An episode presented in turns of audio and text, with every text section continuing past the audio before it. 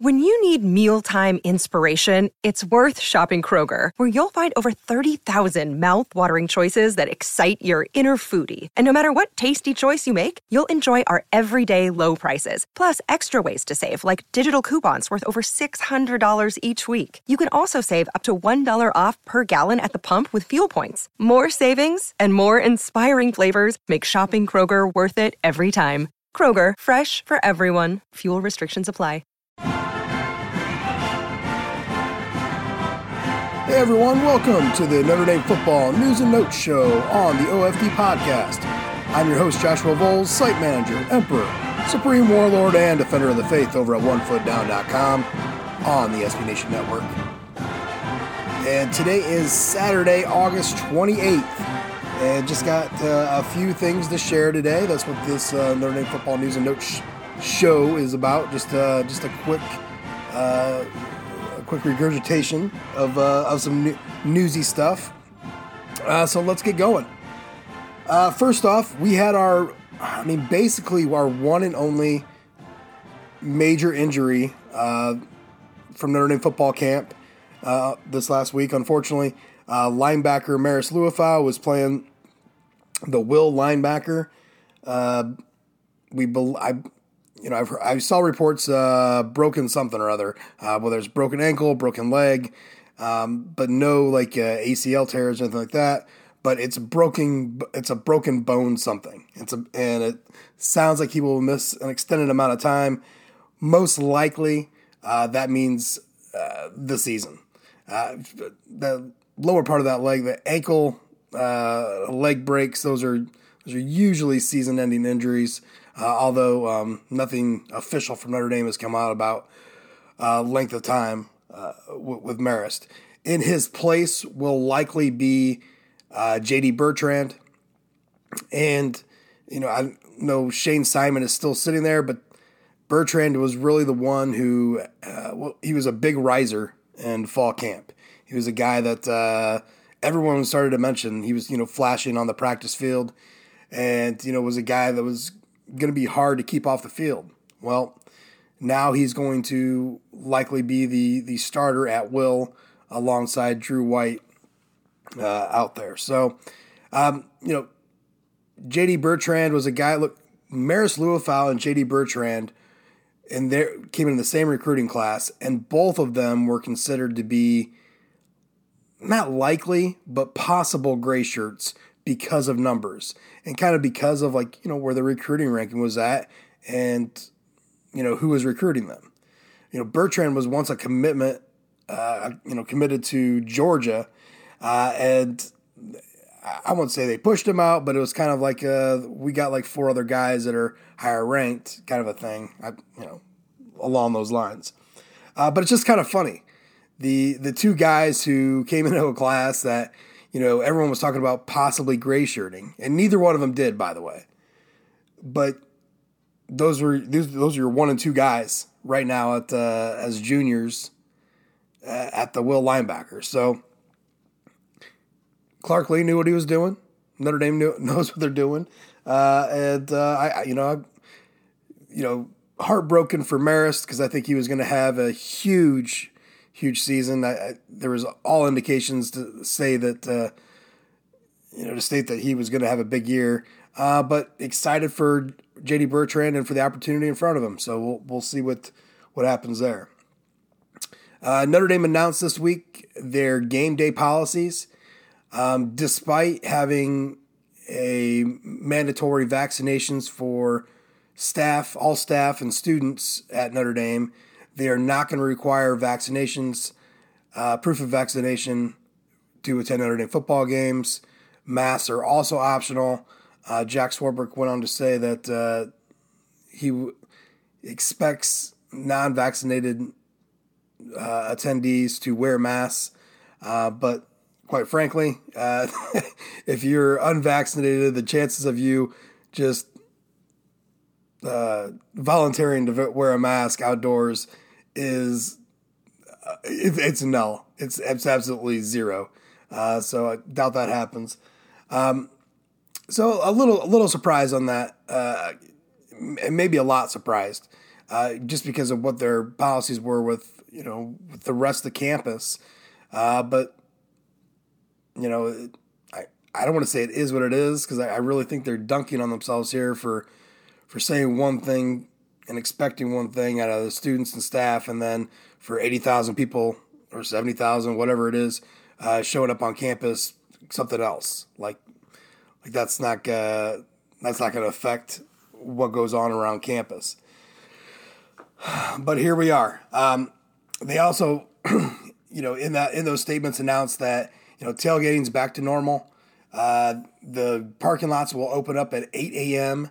for the first two games in the year. The, the rest of the games um, they'll announce at a later date. I, I honestly can't remember when or what time the uh, the gates were open in the past. I I pretty sure it was earlier than eight o'clock. Um, like I want to say six, but I could be wrong there. I don't think I've ever made it up uh, to a game that early unless I stumbled in walking onto campus, uh, and that would have been years ago. Um, they're also still going to have uh, the the pep rallies, uh, and these are also open to the public.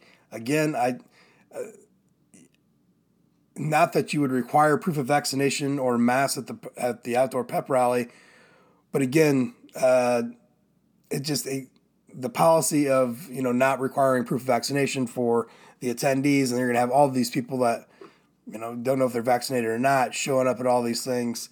It's I don't know. It just, doesn't make sense, and I'm not trying to you know to push it on you although i do fully believe in in science and and vaccinations. Uh, we've we've all got vaccines our, whole lives. Uh, but i just say this the, the, policy doesn't make sense to me. Uh, so and we'll leave it at that. Uh, i believe everything else is kind of like still in place you know the, the football fridays at the Eck, uh, player walk these are all things that are that are going to continue and go on um, if you are going to the game, uh, everything the venue is going to be cashless. So I mean, just like your tickets are all going to be on your phone uh, now. If you want to go get a, a, stadium dog and, and a coke or whatever, you're going to need a you know a debit card. I'm always the opposite. I never have any cash on me. Uh, it's a rare, rare time that I have like ten dollars in cash on me, but um, you know, I'm not everybody. So just keep that in mind if you're going to the games. You know, cash won't count for anything inside the stadium. Uh, and I really think that's it. I think most of the stuff is just, I mean, it's the same. It's going to be the, they're going to try to, they're going to try to do this. Uh, Jack did say that they're going to try to, they're on a weekly basis, they're going to reevaluate. So who knows really what's going down the pipeline excuse me, anytime they do that, that generally means that, um, I mean, it leaves it open. Uh, they're not going to try to, they're trying not to surprise anybody, but they want, want to make people aware and ready that if a change does happen, you know, this is just how things are going to go this year. So that, and of course, none of that is going to matter to us until September 11th. Uh, before that, we have uh, our opening game of the season, which is now, as I record this, eight days away. Um, you know, just a week away. Look, uh, Florida State down in Tallahassee, and the line dropped once again. I believe when I recorded this the last time, it was set at eight and a half. Now we're down, or maybe it was eight, but I thought it was eight and a half. Now we're down to seven and a half and the, so just, uh, just another point that, that drops. The over under has stayed at 56. Um, and the money lines have moved, I mean, which means the money lines have moved slightly, but you know, if, if you're betting $100 on Notre Dame, you're going to get uh, like a little over 30, 35 bucks back if Notre Dame wins. Excuse me. Uh, if you bet $100 on Florida State, you're going to get about 225 back um, in winning. So the line movement is a little funny, uh, but a lot of that is you know what where the money's going, where the bets are going right now. Um, you know, this isn't March or you know this isn't May. Now we're starting to see all these uh, all these bets come in, and you'll start seeing the, lines move a little bit.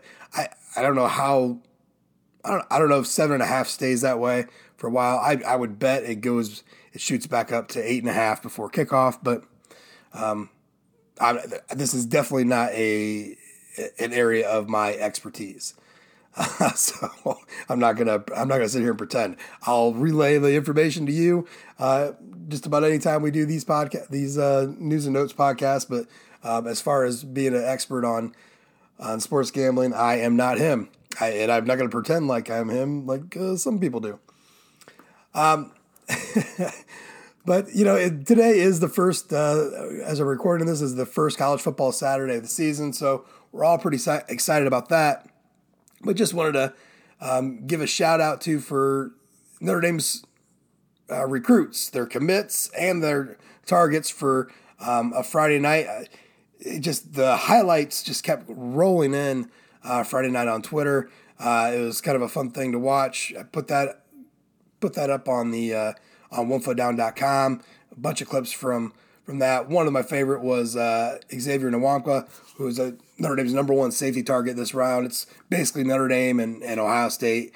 Um, Iowa, he's an Iowa native. Iowa might be in the mix um, a little bit there, but it's really, you know, Notre Dame, Ohio State right now. Uh, but Nwankpa saved a touchdown in the end zone with an interception. He scored a touchdown uh, reception. And then uh, in the fourth quarter, with six seconds left in the game, uh, he catch caught a, I believe it was a 38 yard, yeah, 38 yard hail mary touchdown to win the game uh, uh, for his team, which is South Southeast Polk in, in Iowa. Uh, just kind of fun to watch, and it's you know like yeah, a lot of the talk this offseason, a lot of the fun talk has been about you know getting uh, getting Kyle Hamilton at wide some time at wide receiver, throw him some jump balls, blah blah blah blah. blah. Well, the, like the most comparable guy coming up behind uh, Kyle Hamilton is Xavier Nwankpa. Uh, so a guy that you know still have not. This is by no means, you know, Notre Dame has a long ways to go still, uh, battling Ohio State for his signature. But here's a guy who can possibly be another uh, Kyle Hamilton. I know for Greg it would be blasphemous if I said the next Kyle Hamilton because there's only one Kyle Hamilton. But if you're looking for a Kyle Hamilton type player, Xavier Nwankpa can be that. And I hope I'm, hope I'm pronouncing his last name correctly. uh, but there was also some other, you know, besides him, there's all sorts of stuff. CJ Williams had, had a good night, catch a touchdown. But maybe the, the, the best thing about C, report about CJ Williams um, on Friday night was during was it during? Yeah, during a blowout win. Like their uh, Mater D was just Mater Dei was just kicking the crap out of Duncanville. He's picking up trash on the sidelines. So this is a good kid. Uh, I, I, like that kind of stuff reported. I can't remember who it was, the recruit. Um, uh, it, it was maybe a couple years ago that it was reported that was doing this. Just something you like to see. Um, just kind of shows you a little bit more of a, of a high character guy. We appreciate that here at Notre Dame.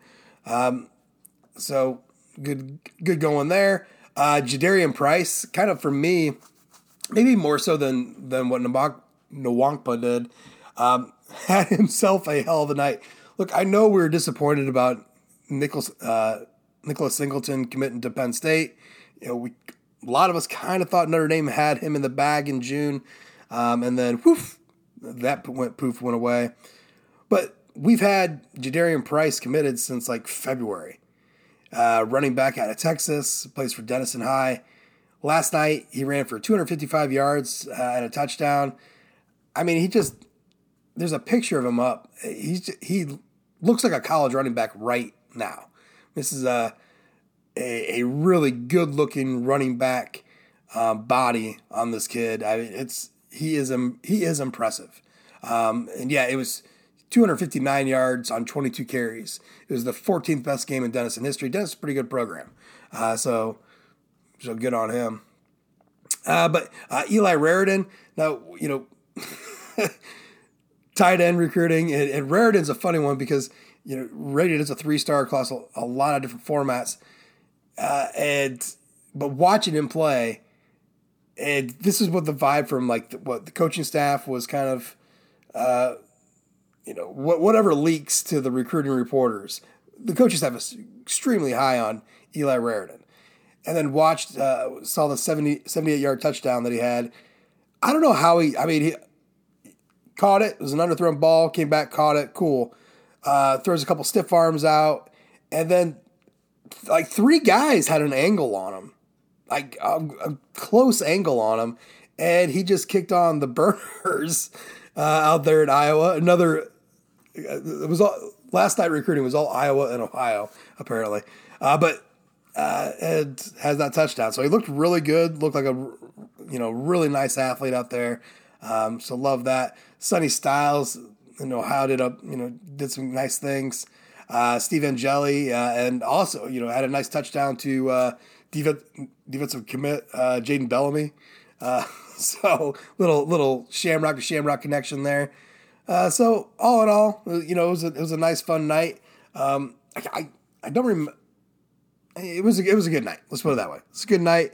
Super excited to see what uh, what these guys do throughout their season uh, as we you know barrel you know race towards signing day in December uh, with the hopes of uh, of getting ourselves a top five class esque.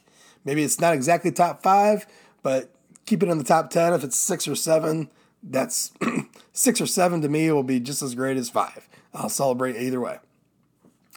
Uh, but I think that's all I got got for you right now. Uh, we will re- we will have the Florida State preview podcast uh, coming up in I think Wednesday morning. Uh, should be there in your all your podcast players. Uh, and I be- hope we'll see about getting Jude on there. Jude's been really busy. Uh, he's missed the last couple pods, and then hopefully we'll be able to get him on this one. I don't know um, if I can talk him into it yet, though. Uh, something about take a walk uh, late at night. Uh, but just a reminder get over to Apple Podcasts. Please leave a rating, please leave a review. All the reviews that you leave, I will read on the next OFD podcast. And I do ask that uh, your reviews and ratings are kind of reserved for for our big special show, uh, the OFD podcast itself.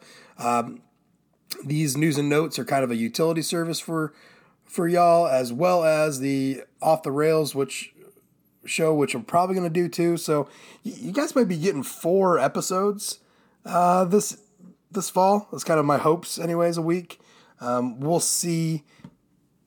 we'll see how that goes uh, with with uh, with time and all that. But um, I'm hoping to get a, hoping to do all that uh, for you this fall. Congratulations, we made it to the season. Again, today's the first day of college football. Just watching Illinois and Nebraska already had me dozing off for uh, for a quick couple moments. So I know college football back. thanks for listening, and as always, go Irish.